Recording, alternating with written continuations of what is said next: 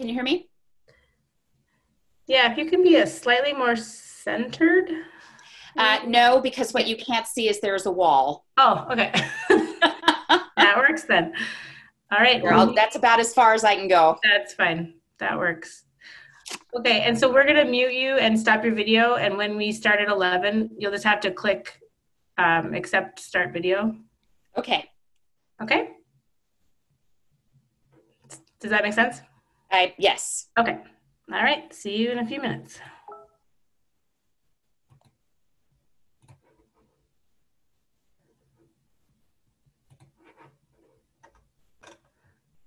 All right, I'm opening it up to attendees.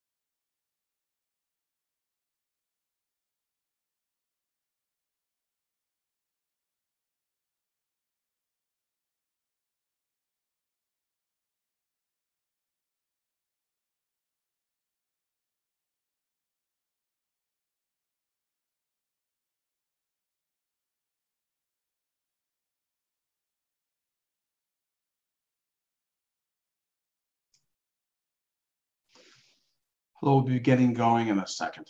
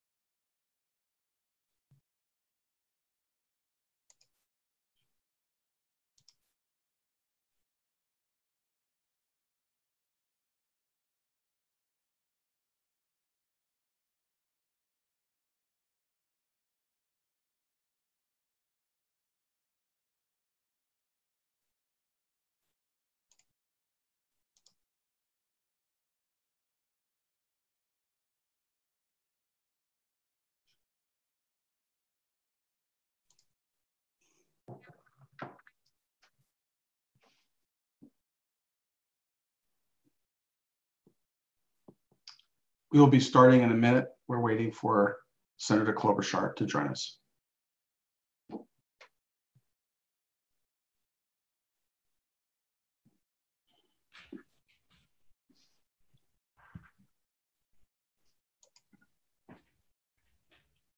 Hello. Can you hear me, Larry? Can thank you so much. Very good. Well, thank you. We've got a special welcomer here for you today. I heard that. I heard that. Uh, Joan You Joan doing Gabel. okay? Are you wearing your Zoom outfit with like sweatpants underneath your suit? I might be. I'd like to welcome Joan Gabel, President, University of Minnesota. Oh, hi, President Hello, everybody. Gabel. Hello, Senator. How are you? Very Great good. to see you. Looking very well. Um, I am absolutely honored to be the one to kick off today's uh, event. I'll just share a little personal story. So, um, you know, I've been in this position for nine months now, but I was announced in the position, as you all may recall, several months before that. And literally, one of the first three people I heard from was Senator Amy Klobuchar, who sent me the nicest note um, to welcome me to the state and welcome me to advocating on behalf of the state. And she has very quickly become my role model for how to do that, how to do that selflessly, how to do that with humor, how to do that strategically. Uh, as we all know, she's a tireless advocate for the state, but I think she gets, and one of the reasons why we all admire her so much is that what happens here, if it happens well, has a national and global impact. And I think she's been a tremendous voice for that, for how doing things well in Minnesota means that we serve the whole country and the whole world at the best possible levels. And I know I speak for all of us when I say she has made us so proud in the campaign, so honored to support her in that process, and continues to make us proud in this just crazy time we find ourselves in um, as it has affected us as a country, as it has affected her family specifically. And so I'm very pleased to be able to kick it off, and I will turn it over to Larry and the senator for their remarks. Thank you all very Oh, much. And thank you, uh, President Gabel. I know what challenges uh, this is has presented not only for our state, our country, for every person in our state, but also the University of Minnesota. And we care so much about the university. As you know, my husband's a proud graduate, uh, as well as my dad. And um, we're looking forward to helping you in the months to come because we must keep this university as strong as it is. Thank, Thank you. you. Thank you, Senator. Okay. And I want to welcome everyone joining us. Um, this is part of a series the Humphrey School has been convening for some time. We usually do it in person, and Senator Klobuchar has joined us many times at the Humphrey School, which is the School of Public Affairs at the University of Minnesota. I'm Larry Jacobs. I am a professor at the University of Minnesota's Humphrey School and the director of the Center for the Study of Politics and Governance, which is the organizer of today's event. Um, Senator Klobuchar, how's your husband doing? Let's start off. Well, he's doing really well. Maybe I can get him to come down here for a second and wave. We'll see. Uh, and uh, he, as you know, got uh, the coronavirus uh, in a very bad way. Uh, he smartly he teaches like you do, and he the day he started feeling sick, it was the one of the last days they had a faculty meeting, and he decided not to go. I think a lot of other people would have gotten sick at his school where he teaches. And so he just started being alone in their apartment. I was in Minnesota every day to have a temperature, and it was over 100 every single day. And then uh, finally, uh, he started coughing up blood, and he ended up going into the emergency room. And that's when they found out he had really low oxygen and pneumonia. And so he was in the hospital five days with really 70% oxygen, which is bad. And it suddenly turned around, as some of these cases do, on about the fourth day and then he um, went back and he's doing better every single day and again is really proud of um, being a great graduate of the university of minnesota it's a big part of his life he's always wearing um, university of minnesota sweatshirts if we're really lucky maybe i'll get him to come down here in some garb or something uh, and um, has taught uh, some classes as well here and there at the university. So that's where we are now. And having personally experienced it, having waited six days for the test, having seen what it's like to not be able to um, hold the hand of the person you love and hug the healthcare workers that take care of them, uh, it gave me a whole different perspective on this. Uh, what so many people are experiencing right now and why we have to zealously look for a vaccine and zealously get more testing in place, um, not only for people's health, but for our economy and get the right uh, gear uh, to the healthcare workers. Okay, I think he's lurking. I'm going to have him say hello. Here he is, and look at the shirt he's wearing. Here he is. I'm, See him? Hey, John, how are you? Good, good. It's good to see you well. And look at what he's wearing. He's wearing his. Yeah, I've got my, I'm an alum here, you know, so Gopher all the way. So No how are you? Good. We're glad to see you, and um, we send our best from Minnesota. Thank you very much. Yeah, he was. Um, we were talking about um, how hard it is uh, that you can't uh, see the person that you love when they're in there. But also, one of the cool things about John um, is that he now has these superpowers with his uh, immunities. So he gets to go out to the grocery store, but he also will be able to give blood. right? Yeah, but it was a, you know, it's a weeks long recovery process for sure. So Yeah, but, But- he they're they're looking at their Mayo and the university are researching things, and this uh, light is how you can give blood once you have the immunities, and so that'll be a silver lining, I guess. You're going to be a valuable friend, John. all right, well, thanks a lot. Enjoy. Yeah, All right, Good to see you. bye bye. And Senator Klobuchar, we have a good friend of yours who's joining us. Mr. Mondale, are you on the phone? Really? yeah, I'm on the phone and I'm trying to talk. Um, We hear you well. Amy, I, before we get into this program, I wanted to say how much I admire what you've been through the last several months. You, you're a, uh, uh, your campaign was wonderful. You never had a down day.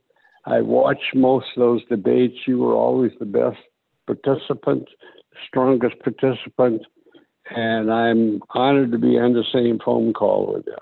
Oh, well, thank you, Mr. Vice President. And you were always so encouraging from the beginning of the campaign.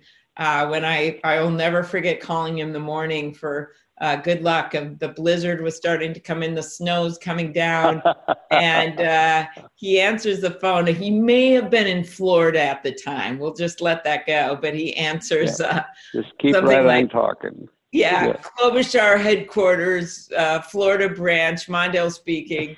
And then he says to me, It's snowing up there. You're not going to do that outside. And I go, Yeah, that's our only platform. That's our only stage.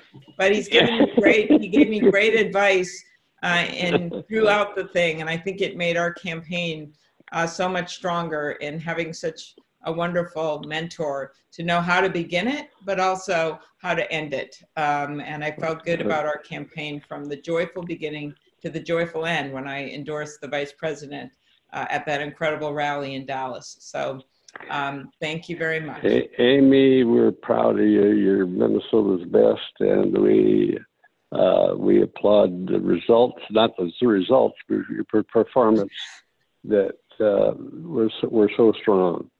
Mr. Mondale, I want to start out with a question to you about your experience. You, of course, broke the gender barrier when you um, selected Geraldine Ferraro as your running mate in 1984. And then we had, uh, you know, several other women. Uh, uh, John McCain selected a woman as a running mate. And obviously Hillary Clinton was the uh, Democratic Party candidate in 2016. But it's been 36 years since you chose Geraldine Ferraro. Are you surprised that there's not been more progress uh, and success with women running for president?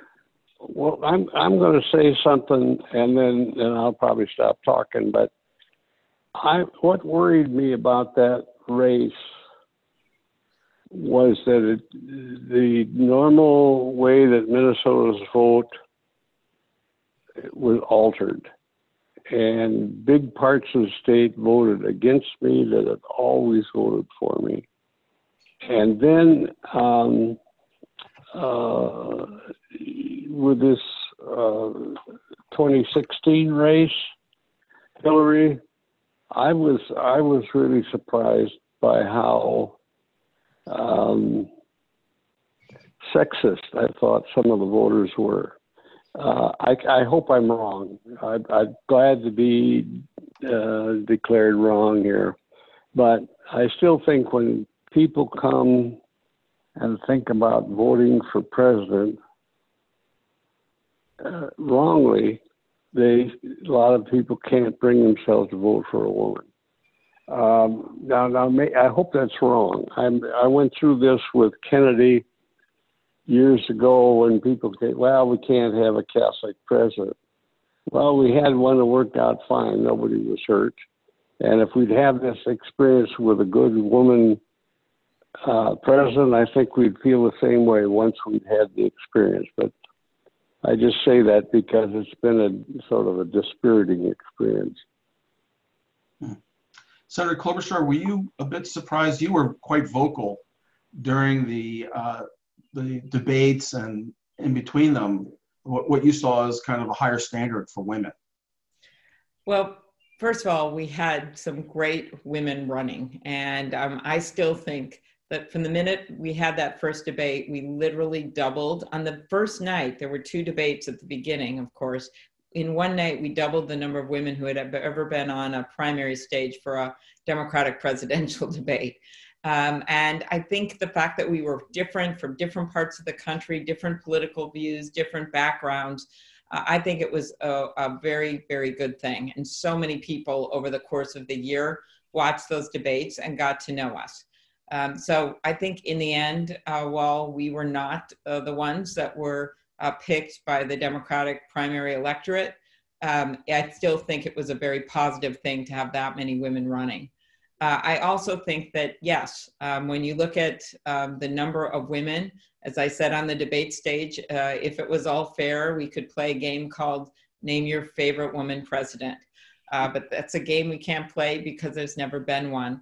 And when you look at, uh, and I've studied this in the Senate with so many of my friends, Democrats and Republicans, uh, and there's actually been a study out of Harvard, the University of Minnesota of the East, uh, that that uh, supports this, and that is that the women senators uh, work together better, they pass bills together more, uh, they um, tend to be um, very focused on accountability. And someone once said, and I don't agree with the first part of this, I agree with the second, uh, that women candidates uh, speak softly. I don't agree with that, and carry a big statistic. Um, and I think what was meant by that was a sense of accountability. So um, I still think uh, that we advanced the cause greatly. You've seen huge strides for women elected uh, to mayor's offices and uh, now some governors, and then certainly in the Congress, uh, where we're now up over 25%. Um, and that's a big shift from where we even were five years ago. Mr. Mondale, um, you were uh, obviously uh, twice involved in the vice presidential selection process. Uh, once when you were chosen by Jimmy Carter, and then in 84 when you ran your own. Put us into Joe Biden's circle right now. What are they thinking about? What are some of the considerations that uh, they're weighing? Well, I was glad to see him say the other day publicly that he was going to pick a woman running mate. I think that's the way it should be now. Uh, later, I don't know, but it it put the focus on the process of picking the best woman uh, candidate and uh, picking one that would help Biden win the presidency. And they're not talking about this much, but I wish they would, about the help a um, president needs from a vice president. Um, it's not just getting elected. if you don't do that, you don't have anything. It's also governing, and um, so I hope I hope this is be the well. I think I hope it is. It's the beginning of a serious process of learning and deciding who could best help uh, the president govern, get elected, and then govern. So, uh, Mr. Mondale, you alluded to this, but there's two eras of vice presidential uh, candidates. There's the before Mondale era, in which uh, the vice president was as uh, one of your predecessors put it, standby material. Yeah.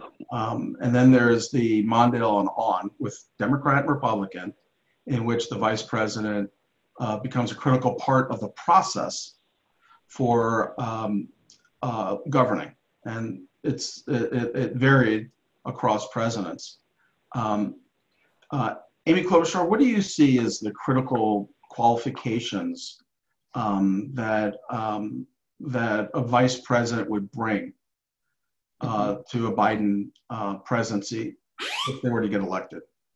Well, I think that um, first of all, you have to have uh, someone, and the vice president, um, Vice President Mondale knows this more than anyone, that is actually going to govern and help govern. And I think that Vice President Biden has a lot of great people to pick from, and um, I think he will be.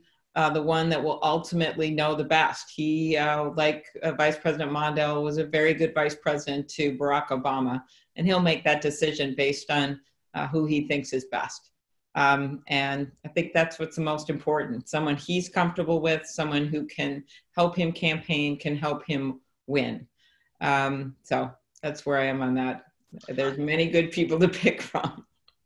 Um, Senator Klobuchar, you've been uh, one of the leaders in Congress and uh, a point person in the Senate on elections. And you've been particularly concerned about elections during a pandemic uh, you were making the argument for substantial expenditures recommended by experts in the election field so that we could survive the pandemic and have a robust election. Where are we, in your view, in terms of creating an election process for November that's both safe and vigorous? I'm leading the bill in the Senate uh, that would make that happen uh, with Senator Ron Wyden. And uh, we anyone that saw the photos and the videos of those lines in Wisconsin, where voters were standing in line wearing masks when they didn't have to, because in this case, the Republican legislature wouldn't give the governor a delay in the election, uh, and simply to exercise their right to vote. They were literally risking their own lives to me, it was an absolute outrage. So many of them African American uh, that were standing in those lines. Uh, to make matters worse, they didn't even allow, uh, because of a court decision, uh, the time to be extended to get absentee ballots. When you look at the right to vote, it is fundamental in this country, and there is a way to fix this. That is by allowing more extensive uh, voting at home and mail in ballots um, that's what our bill does. We've got 400 million set aside in the last package, uh, and I'm working on even more. This afternoon, I am actually uh, doing a call with Republican and Democratic Secretary of States from all over the country who support getting this funding, and so that will be key. The other thing to remember, and the estimates are over 2 billion. The other thing to remember is that we also need to make it easier for people to go to the polls. Only 25% of Americans vote by mail right now. Some states it's really high, like uh, Oregon, Colorado, Utah, it's red and blue states, Arizona, Nevada. Uh, but in other states, it's at two to three to four percent. And so we understand that not everyone's going to vote by mail. And that's why part of this funding would be to get polls open for 20 days in advance all over the country so people don't congregate. And then also training a whole new generation of poll workers who won't be as vulnerable to this disease. We don't know where the disease and the virus is going to be by November, but we do know by most estimates um, unless there is something um, cataclysmically good happens, uh, it will still be around in some form. And so the hope here is that we get our act together, we get the money out, we work with Secretary of States, and we do what we can to set some standards for the country. And that's what we're trying to do. The thought that Donald Trump is sitting in the White House ordering a mail in ballot for himself and his wife, that's what they've just done, from Palm Beach, while that nurse in Milwaukee is standing in line with a mask on just to vote is something and an image that I hope Americans won't forget. He should be strongly supporting Republican and Democratic Secretary of States who want to vastly expand vote at home. Um, as you saw yesterday, the president came out and said that uh, vote by mail is an invitation for fraud and cheating, and that if, if, if vote by mail or vote by home were to be adopted more widely, Republicans would never win an election again.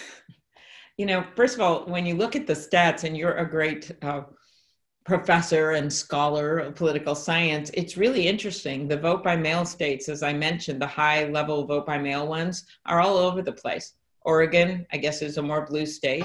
Colorado is clearly a purple state. They have one Democratic, one Republican senator. Um, the state of Utah is known as pretty red. So I guess when he's talking about fraud, he's criticizing his own voters uh, in what has been a predominantly Republican state, maybe not this time. Uh, Arizona and Nevada are not, they're over, I think, 80% uh, vote by mail. Minnesota's like at 25, we're in the middle. Uh, and uh, 2 million people in the military cast their votes by mail.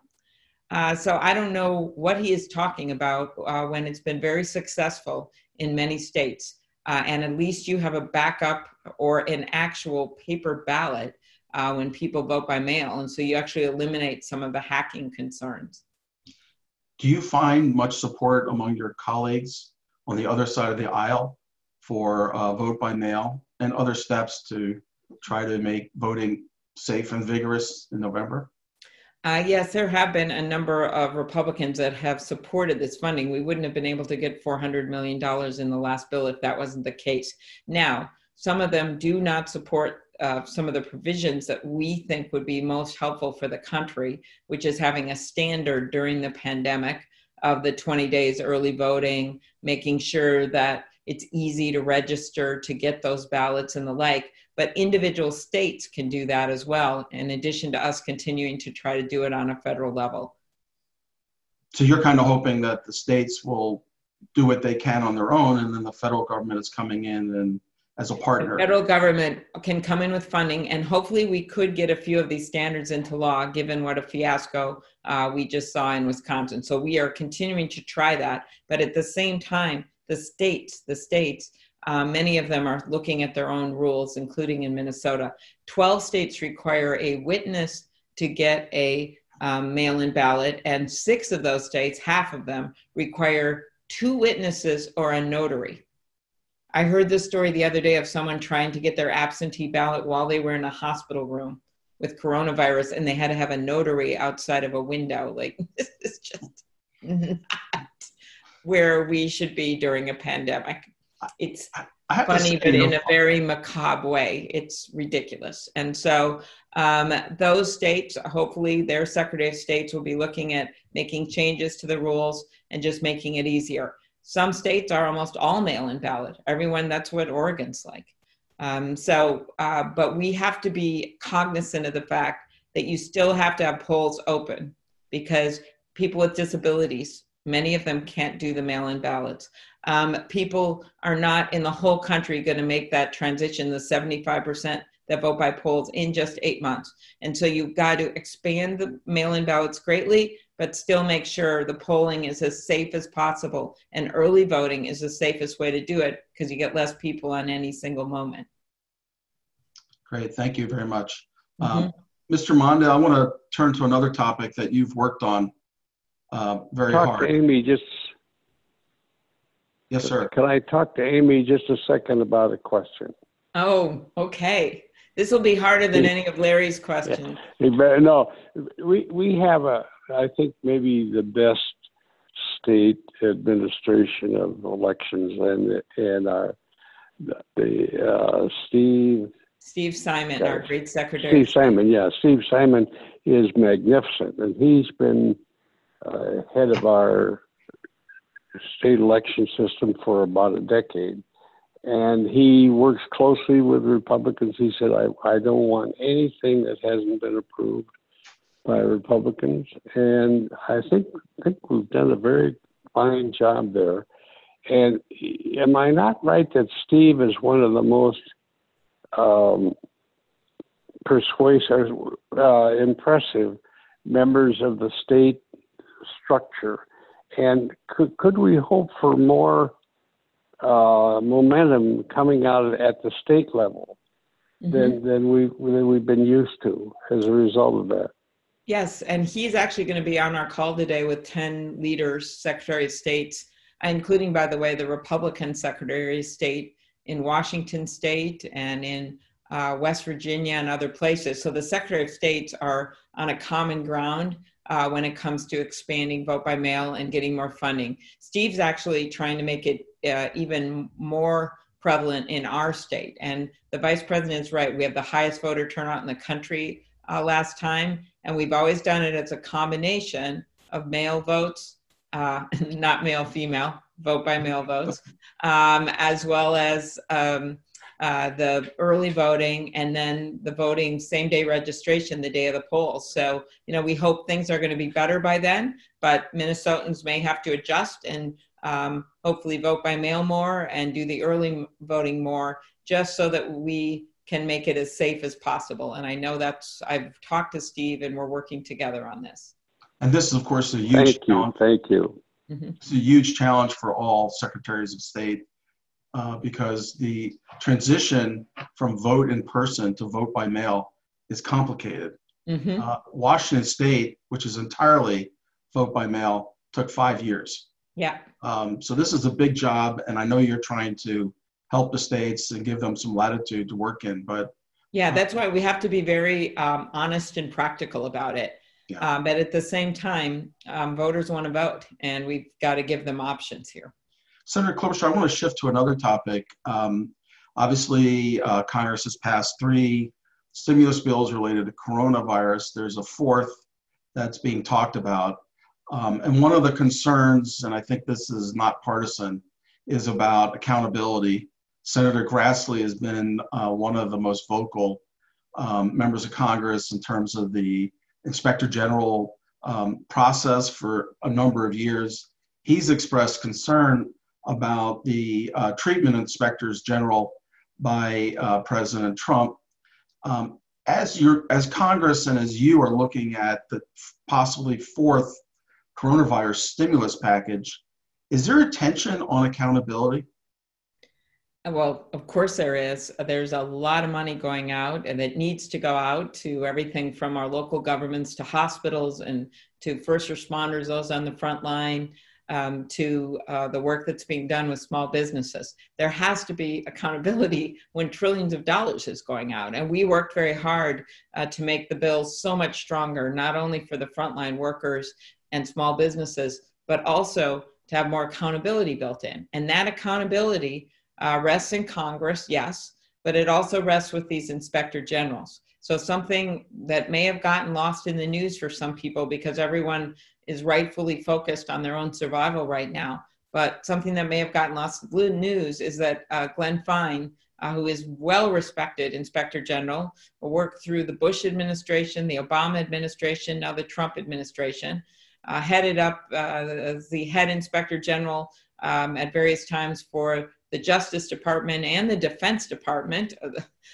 Those are huge jobs where he's analyzing, providing oversight of spending, both administrations. He was the one that all the inspector generals, when they met, they said, Yeah, he's the guy that should head this up. They decided on him, and Trump fired him from that job. Uh, that was one of the scariest things that happened last week in the middle of, you know, complete factual errors and other things that were said is that if there is not oversight over this money, this process will not go well because you've got to know that someone smart is looking over your shoulder and making sure that money is going out and it's spent right. You combine that with the threat, threat to our democracy right now. Uh, there is a reason that some of us are looking not just at the moment of, yes, get the testing out, yes, get the protective equipment out, but we also have to look over the horizon to let's make sure this money is spent well so it actually helps our economy so that we can have a vast majority of people back to work by next year. Let's make sure we have a functioning democracy. And those are the things that I'm focused on. Thank you very much. I know you have to run to your next appointment. Uh, it was great to have you. Mr. Mondale, do you want to share a parting word? Just, just thank you, Amy, for everything. Uh, I'm with you all the way. Uh, well, thank you so much, Mr. Vice President. Just say, stay safe. I know you're doing all your, I'm sure in your Scandinavian ways that social distancing is okay with you. Um, I'm I'm very good at it. um, but we all love you very much and um, just so glad that I didn't know you were going to be on this call. I know you've done these events before with Professor Jacobs, and it's just an honor to have you on. So thank you very much. Thank, Thank you, Amy. Thank you. Thank you very much, Senator Klobuchar. Thank you.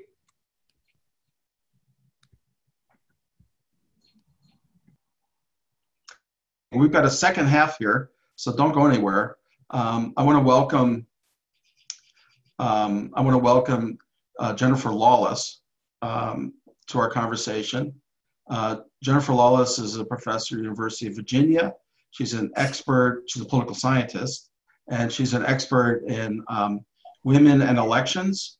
And she'll be joining the conversation with Vice President Mondale, uh, both on what we heard from um, uh, Senator Klobuchar, as well as we picking up your questions. If you'd like to ask questions, there's a feature at the bottom of your screen. If you move your cursor down there, you'll see Q and A. Put your questions there. We're going to get to as many as we possibly can. Um, Jennifer Lawless, thank you for joining us. Thank you for having me. Uh, let me just start off with what did you hear that struck you as interesting? Well, I think the biggest thing was the fact that it's now 2020, and since 1984, we've been pushing as a country to see whether we can actually have a woman either as vice president or president, and we seem to be coming up short. The good news about 2020, of course, is that Joe Biden has pledged to put a woman on the ticket. So if he wins this election, that glass ceiling will finally be cracked. But it's just striking to me that decades after the Mondale Ferraro ticket, we're still having the same kinds of conversations. do you think the reason for that uh, has something to do with the attitudes towards women, what they're capable of, um, their skill set, um, their suitability? Is there something that voters or maybe the process is doing that's treating male presidential candidates differently from female candidates? Well, the good news is that if you look beyond the presidency, there doesn't seem to be any systematic bias against female candidates. There are always examples of sexism and gender bias and discrimination, but systematically, when women run for office, they are just as likely as win to win. They raise just as much money. Even media coverage nowadays looks very similar. The presidential level is a little bit different because we have such a wide media environment. You have so many people following what's going on. And it's also the highest position in the land. The problem in identifying whether it's explicit sexism or not is that we've still had so few women in this position that it's difficult to draw broad conclusions. So when we look at 2016, for example, we don't really know whether Hillary Clinton's loss had more to do with sexism or what I call Clintonism, which is that she was in the public eye for a quarter of a century. Many people didn't like her or had qualms about her, not necessarily because she was a woman, but because of other factors. So it's really hard to know.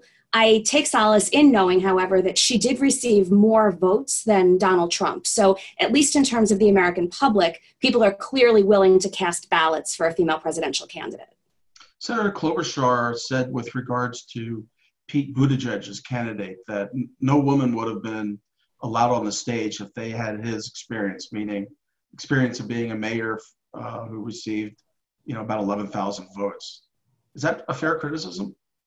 Oh, I would say that no woman would have the audacity to put herself on the stage. So I don't know that it's a matter of the voters would have said, absolutely not, this is terrible, we're not going to give you the level of support required to have a space on that stage. I think that women tend to hold themselves to a higher standard. We know that's the case when they think about running for office in the first place. A man who doesn't think he's qualified to run for office still has a significant shot of throwing his hat into the ring for local or state positions. Women just don't do that. And so, if women are holding themselves to a higher standard, it's not that surprising that the women on the stage often seemed a bit more credentialed and qualified than some of the men.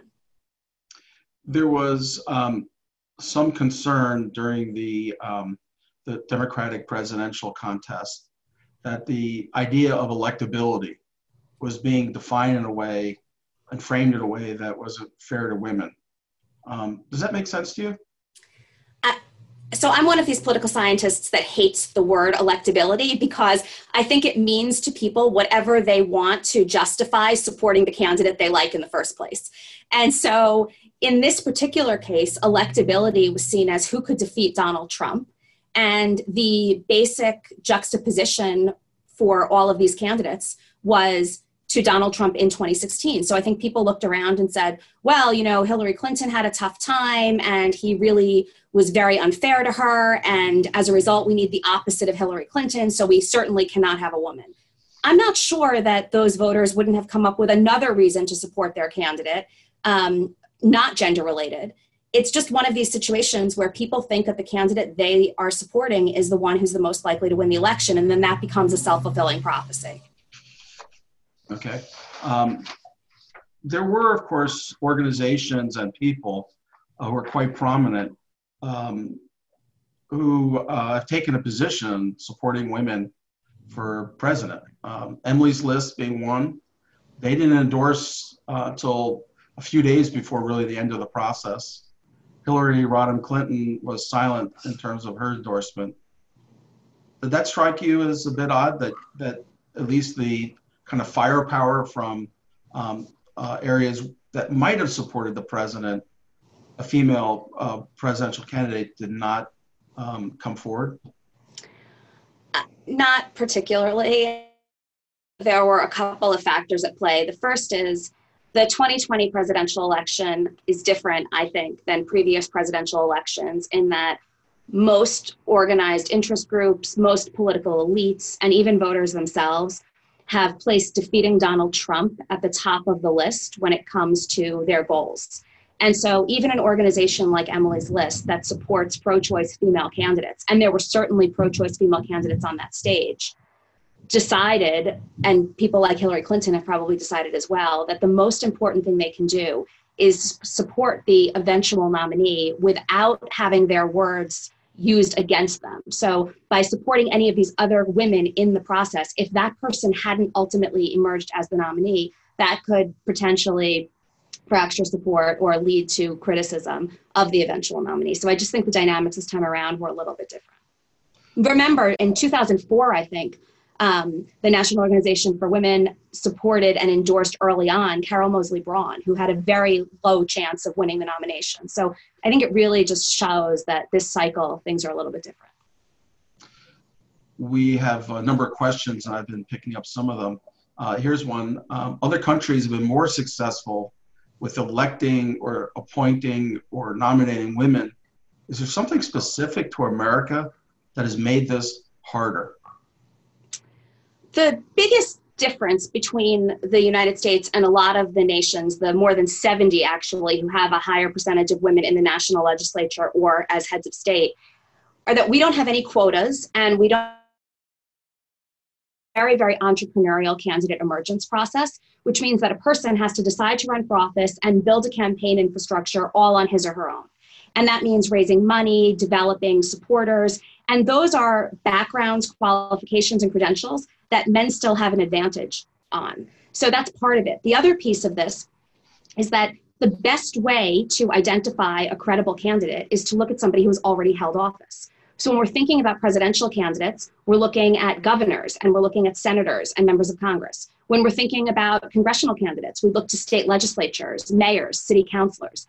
And across the board, women remain significantly underrepresented in all of those positions. So while the although the bench is now becoming a little bit more occupied, and although we have more women running, they're still far from even 40% of the potential candidates out there when we think quickly about who might be president. Um, Jennifer Lawless, thank you for joining us, University of Virginia. Let's turn to the question of does it matter to voters if a woman is on the ticket with Joe Biden? What, what do we know about the impact of having a woman as a candidate on the behavior of voters? The evidence is mixed. At the congressional level and for some high profile Senate races, there's evidence to suggest that when there's a female candidate that can drive up enthusiasm and knowledge about a race, it doesn't disproportionately send women to the polls, but it does up voter turnout. And given that this would be on the Democratic side of the aisle, it would increase voter turnout among Democrats, which would ultimately help the ticket. There's other evidence to suggest that it doesn't really matter in terms of the outcome, but it does matter in terms of sending a signal to the broader populace that this party actually embraces the values that it has said it embraces. And when you have a Democratic Party where you had all of these candidates on the stage who represented diverse backgrounds. I think it's important this time around to have a ticket that somehow reflects that so that voters don't feel like they've been disregarded or dismissed, even if their candidate didn't become the president, the presidential candidate on the top of the ticket. Uh, we've got um, a question here about Nikki Haley. This is a rumor that uh, Donald Trump would drop um, uh, Vice President Pence and instead uh, bring Nikki Haley on his ticket for 2020. I don't frankly know if that's true or not, but let's just speculate about it for a second. Just taking what you just said, would it be a smart political move by Donald Trump to have a woman on the ticket, particularly someone who's prominent and broadly respected like Nikki Haley? I don't think it matters. And the reason I don't think it matters is twofold. First, voters are, especially in presidential elections, almost always going to vote for the candidate who shares their party identification. This has been the case over time. So even in 2016, when both Donald Trump and Hillary Clinton had the most unfavorable ratings among their co partisans as any presidential candidates ever had, nine out of 10 Democrats still supported Clinton, and nine out of 10 Republicans still supported Trump. So people don't cross party lines, or very few of them do. When it comes to independence, that's where the movement matters. And it's hard to imagine, given how everybody understands quite clearly the way that Donald Trump manages the presidency, that putting Nikki Haley on the ticket would in some way fundamentally change his values or his positions or his rhetoric or his style. So it's unlikely that those independents who voted for Trump the last time around, who are now thinking about Biden, would be pulled back to Trump simply because there was a woman on the ticket. The upside could be generating enthusiasm among Republican women who might otherwise stay home. Okay, thank you very much. Mr. Mondale, can I bring you back on? Well, I wanted, yeah, I wanted to ask a question of Jennifer, if I might.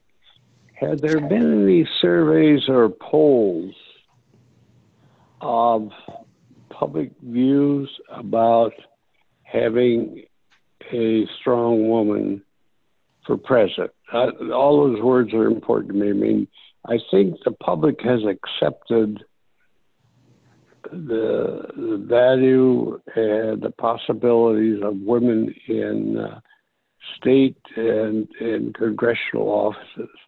I think where the hangup is is in the uh, presidential and vice presidential offices why I don't know, but and, and I'm not sure I'm right in this, but I, I certainly sensed a reluctance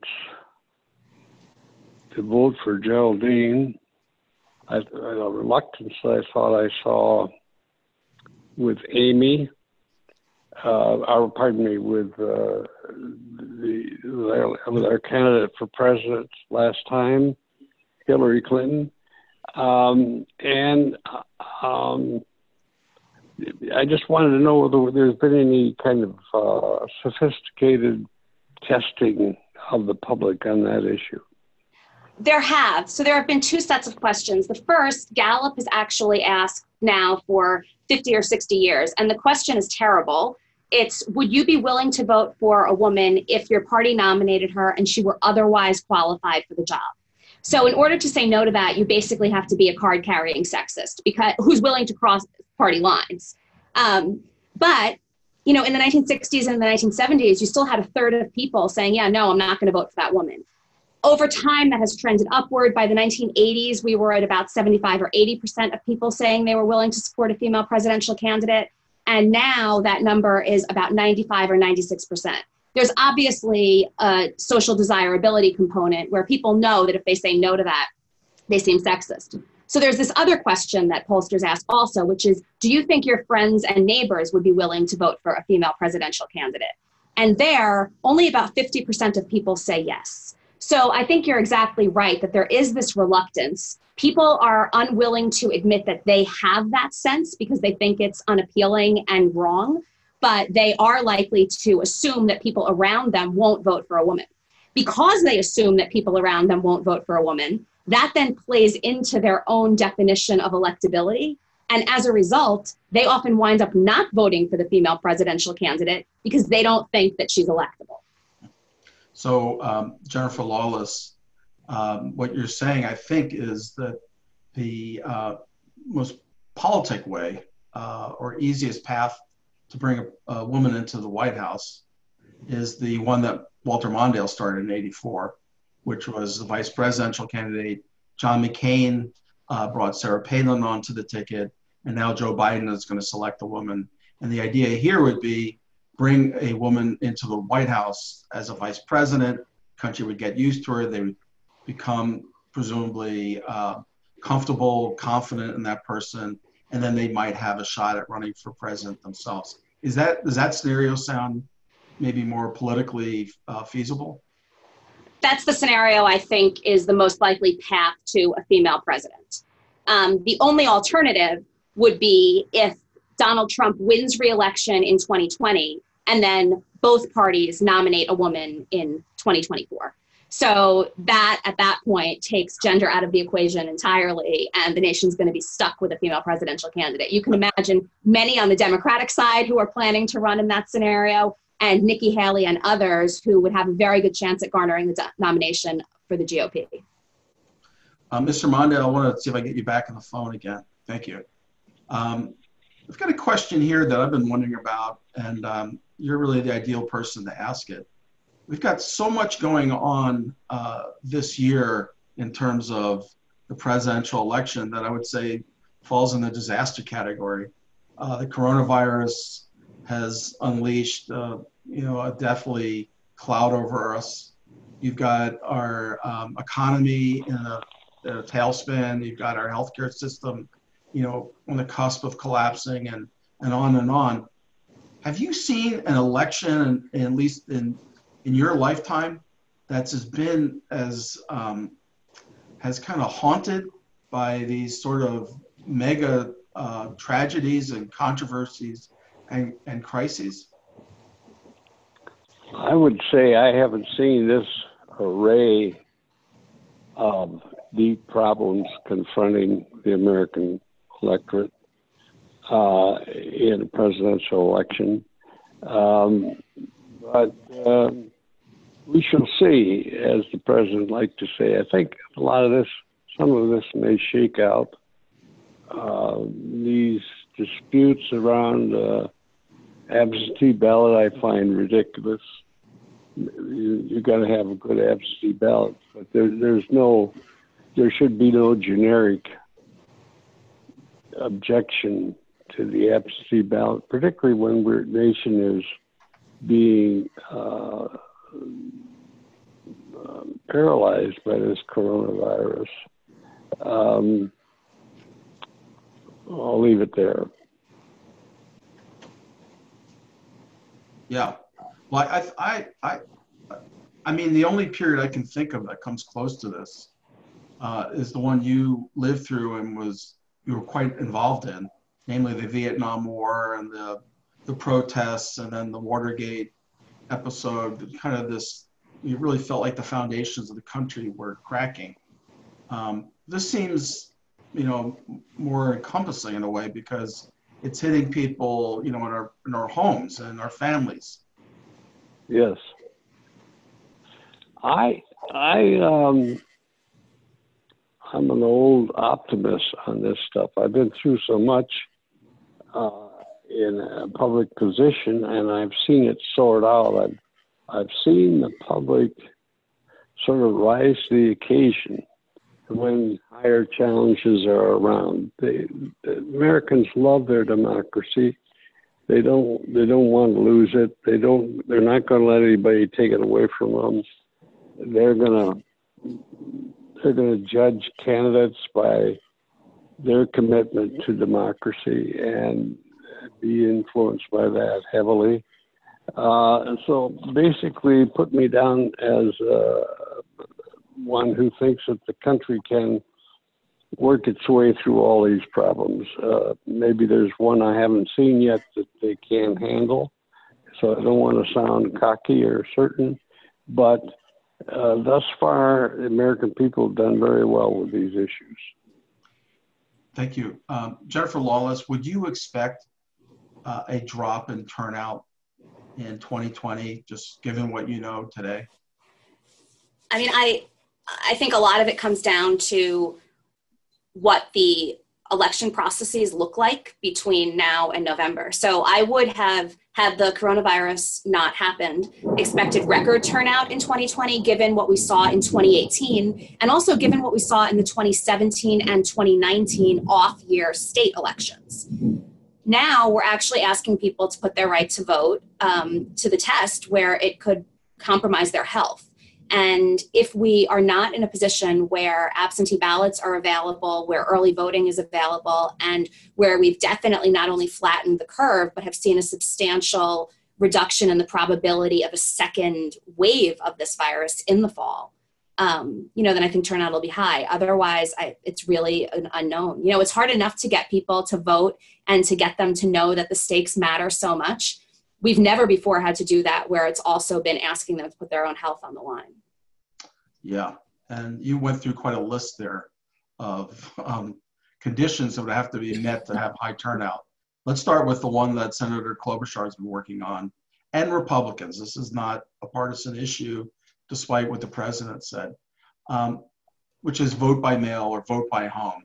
Um, there are Republican states that do quite a bit of uh, vote by mail, and the question, at least in Washington, that I have for you, um, Jennifer Lawless, is this.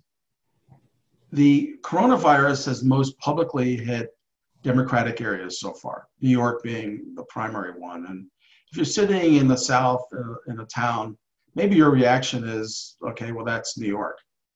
But now, at least in the last week, we're starting to see the coronavirus spread out. We're starting to see concentrations of illness um, in southern towns. And some places, the intensity, that is the number of people who are ill to the population, is higher than in New York and actually other places in the world. Um, do you think as that reality begins to set in on Washington, that we might see a broader coalition of Democrats and Republicans looking at vote by mail and other ways to uh, make elections both safe and vigorous? I do, but I should also note that I'm actually in New York. I'm with my parents in New York and have been for the last few weeks, and I'm going to be here for the long haul. Um, and so I do look at the Charlottesville newspaper every day. I look at what's going on in Charlottesville and in and around the university. And there's been a clear shift in terms of the efforts that a lot of these places that are not epicenters right now are taking as the virus becomes more and more real to them. And so I would not be surprised if over the course of the next few weeks or even months there is a shift. The question is is it going to be too late? And that's what becomes so tricky when you have a president and a highly polarized Congress and a pretty polarized public trying to make this seem like it's a partisan issue. Um, by the time everybody's on board, it may be too difficult to change the rules and the laws governing what actually happens in November as you know, one of the um, pockets of voters who overall, not, not entirely, but the, the kind of balance uh, who support Republicans are seniors, 65 and older. Tends to be, not uniformly, but tends to be a good pocket of support for Republicans. And as you start thinking about some of the swing states to be fought over, like Florida, you can see the point. The reality of seniors who are in a high risk group turning out to vote in a pandemic, is that going to sink in with Republicans and say, hey, this is not about Democrats getting away with something. This is about you know having a fair shot to get our voters out to the polls. I think it's an open question. I mean, the person who's most likely to be able to take the lead on an issue like that is the governor of Florida, who's also been incredibly reluctant to close the beaches. So, you know, I, I think that all of this is um, grounded in a broader discussion about the extent to which both parties are willing to move away from some of their traditional positions on issues of voting and access to ensure that we have a presidential election that's as fair and inclusive as it can be at a time when the outside conditions are doing everything they possibly can to keep that from happening. There's a question here from um, uh, one of our viewers. Uh, how will the pandemic influence public opinion and policy around healthcare? It's interesting. You know, when Bernie Sanders and Joe Biden had their last debate, it seemed somewhat tone deaf to me that Sanders was talking about how this entire thing highlights the importance of Medicare for all. Because it seemed like we were at a point where people just wanted reassurance. They weren't getting that reassurance from President Trump. And so they were looking to the Democrats to tell them that everything was going to be okay and there could be a policy discussion and debate later. Now, I actually think that what this has done is highlight the importance of a healthcare system that can deal with conditions that we never thought we would have to endure. And as a result, I think it's going to turn public opinion, especially among people who may have been reticent to say that the government should interfere in their health care, toward Medicare for all or similar options. That actually puts Joe Biden in a better position in terms of the way that he can court and cultivate support among Bernie Sanders and his supporters. This is actually one of the areas I've done a lot of research, and I generally agree with what you just said. In fact, I think if you look at what's happened we're seeing Congress providing more support in terms of funding that is backing up the Affordable Care Act. President Trump quite publicly said he wouldn't extend the sign up period for uh, the uh, insurance exchanges. Okay. But the reality is, if you're uninsured and have kind of a change of life circumstances, that's the, the key legal phrase, you can then apply for um, the uh, subsidies to get private health insurance through the Affordable Care Act. And I predict millions of Americans will actually do that. We're already starting to see uh, thousands of people doing it around the country.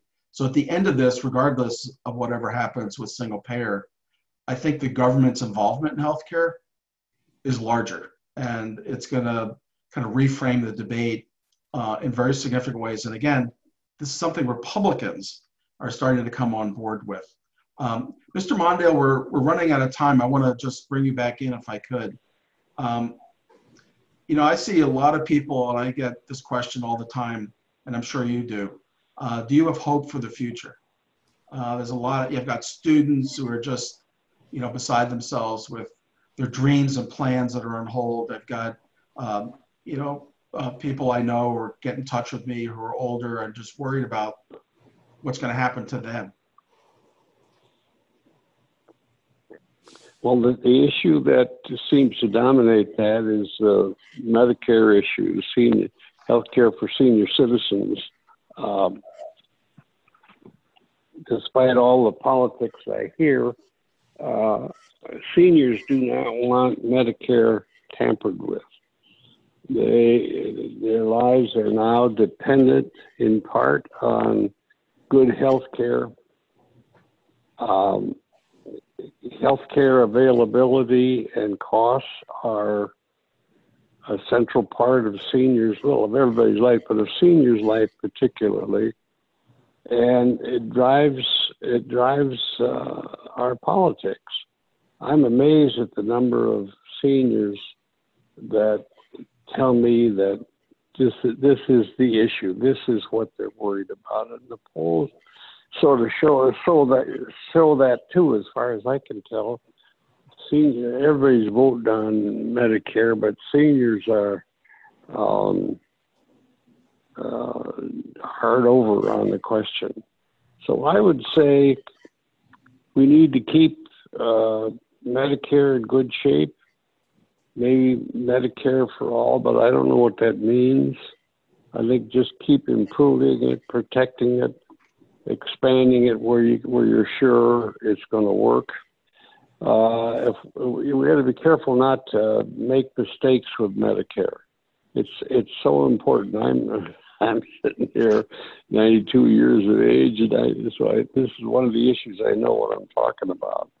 Um, healthcare costs are really um, awesome for senior citizens, yeah. and um, I think we got to be very careful about it.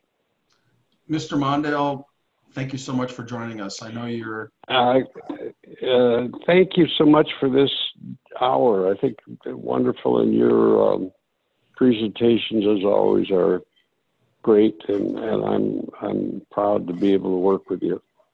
Thank you, sir. We appreciate it and Thank stay you. well. Please stay well. Good, I will. I will, I promise. Jennifer Lawless, thank you so much for joining us. Um, it's great to have you. We'll have you back soon. My Um, pleasure. Thank you. and I want to let everyone know that this program was recorded. Uh, we'll send out the link to it. Uh, we have upcoming events you might want to know about. Um, one of the big issues is why do Democrats and Republicans hate each other? Well, we have one of the top experts in the country, Stanford political scientist Iyengar, excuse me, Shanto Iyengar, uh, will be joining us to talk about that, as well as some special guests. Uh, April 23rd, all these programs are at noon Central Time. Uh, please join us for that. If you're interested in the vote by mail during a pandemic, we're going to have one of the top experts in the country with us, and that'll be May 5th, uh, again, noon Central Time. And then talk about the emerging presidential race now that the race has settled down between Biden and Trump. We've got Vin Weber, well known Republican strategist um, and former Minnesota congressman. He'll be joined by Anna Greenberg, who's a well known Democratic strategist and well respected. Uh, both are good friends of mine, and they'll be joining us May 19th, again, noon central. We'll get more information out about that. Um, again, I want to thank um, uh, Jennifer Lawless, Mr. Mondale. I want to particularly thank Lee Chittenden and Mike Kari, who literally are responsible for putting this together. Thank you to both of you, and have a good day. Bye.